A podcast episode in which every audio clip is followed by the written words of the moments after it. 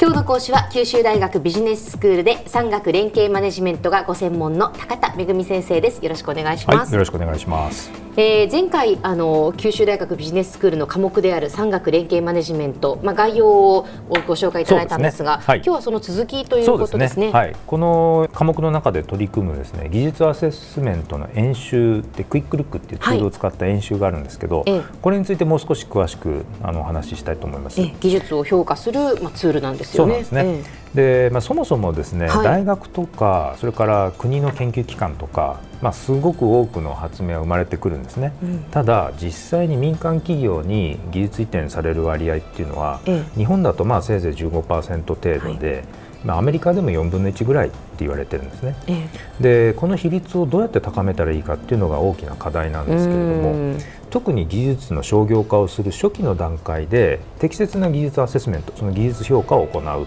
ということが重要なんです、えでそのためにこのクイックルックっていうツールが生まれたんですね、まあ、クイックっていうぐらいなので非常に短時間でそ、ね、その評価をすることができるというツールなんですよね。はい。ええ、であの評価項目としてはですね、え、じゃあどんなことをやるの評価するのかってことですけど、はい、まあ、まず技術の概要が何なのかそれからその技術ってどんないいことがあるのか、うん、じゃあそのいいことっていうのが対象とする市場っていうのはどこにあるのか、それからその技術はどんな今開発状況ですかとか、うん、知的財産で守られてますかとか、ええ、まあ、参入障壁ちゃんと形成されますてますかってそういうことを、まあ、から構成されるんですけれども、うん、それをバランスよく評価した上で最終的に市場に持ち込むべきであると。うん。えー、いうそういった推奨案を作るんです。はい、であのそれが GO なのか、ええ、ノー GO なのか、うん、あるいは条件付きの GO なのかということを明らかにする、ええ、ということなんです。はい。であの産学連携マネジメントっていう科目ではですね九州大学が実際に保有している実大の技術シーズをあの提示してもらってですね、うん、その中から受講者が選んでそのアセスメントが始まるんですね。ええ、で去年の講義で取り上げたのはあの前回もちょっと申し上げたんですけれども、はい、例えば高齢者の方とか難聴者の方の耳に届きやすい音声をこう強調する技術とかそれからある植物の生活習慣病改善への応用とか、あるいは海中にある生物のですね、まあ、抗炎症剤っていう皮膚とかのですね、ええ、あの炎症にこう使えるような抗炎症剤っていうまあ、いろんな技術が提示されてその中から学生たちがこれっていうのを選んでアセスメントを行うと。いうことなんです。実際にまあ旧大がその持ってる技術案件ですからかなりリアルだし、はい、リアルですね。本当にビジネスチャンスになるかもしれないっていう、ええ、感じですよね。あのなってくれたらいいなっていうのはですね、え、あの非常に私なんかも強くあの、はい、願っているところなんですけれども、まあもともと本当に市場に持ち込まれる確率ってそんなに高くないのでうまくいく案件っていうのは割合としてはそもそも少ないんだけれども、やっぱりその可能性をちゃんと追求しましょうよと。いうことが重要なんですね。はい、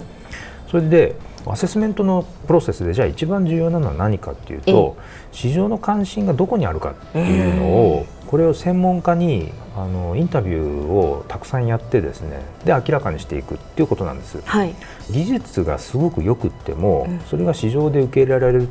とは限らないわけですよね。でやっぱり市場がどういう構造になっていて、うん、そこにどんなニーズがあるのかっていうのをかなりリアルに把握をして、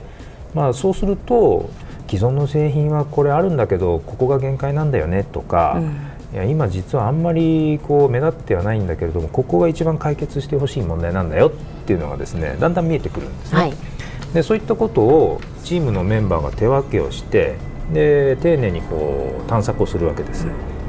であの結果的に技術の特性っていうものをですねあの顧客の恩恵ベネフィットに転換してあげるということをやるわけです。はい、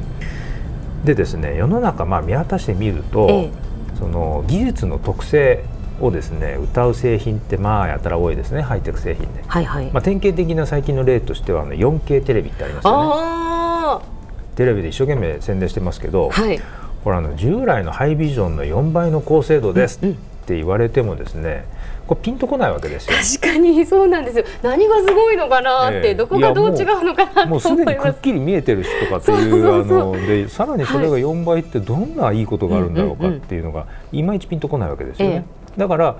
例えば日中のこう日当たりのいいリビングで家庭のリビングで大画面でもそのハリウッド映画動きの速いハリウッド映画がもう家族みんなで楽しめますよっていうようななるほど。そういうふうに利益顧客の利益を言ってもらえると、はい、あこれはメリットがあるなそうですね。わかるわけですよね。そこが知りたいですもんね。これはですね典型的なやっぱり技術の特性っていうのを、うん、顧客の恩恵ベネフィットにこう転換してあげるってことなんですよね、やっ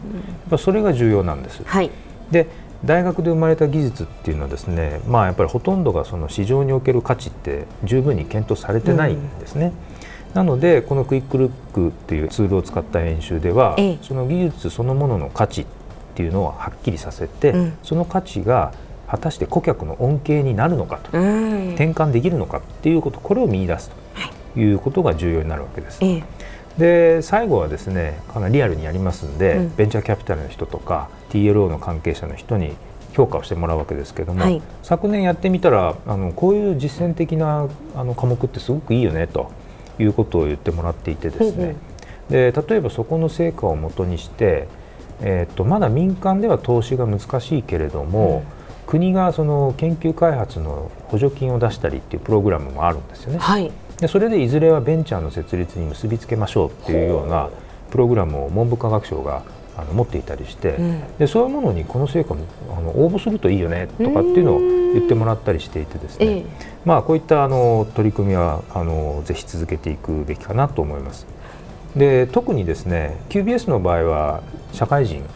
の方がまあほとんどなわけですけれども、はい、私のこう夢としてはですね旧大の理系の研究室の大学院生が QBS のビジネス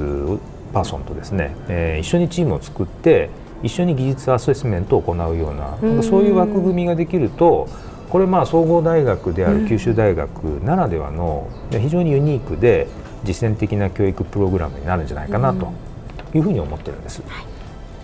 では先生今日のまとめをお願いします。はい、えー、産学連携マネジメントっていう科目ではですね技術アセスメントに取り組むんですけれどもその中で一番重要なのは技術の特性をですね顧客の恩恵ベネフィットですねに転換できるかどうかっていう点です、今日の講師は九州大学ビジネススクールで産学連携マネジメントがご専門の高田恵先生でした。どうもありがとうございました。はいありがとうございました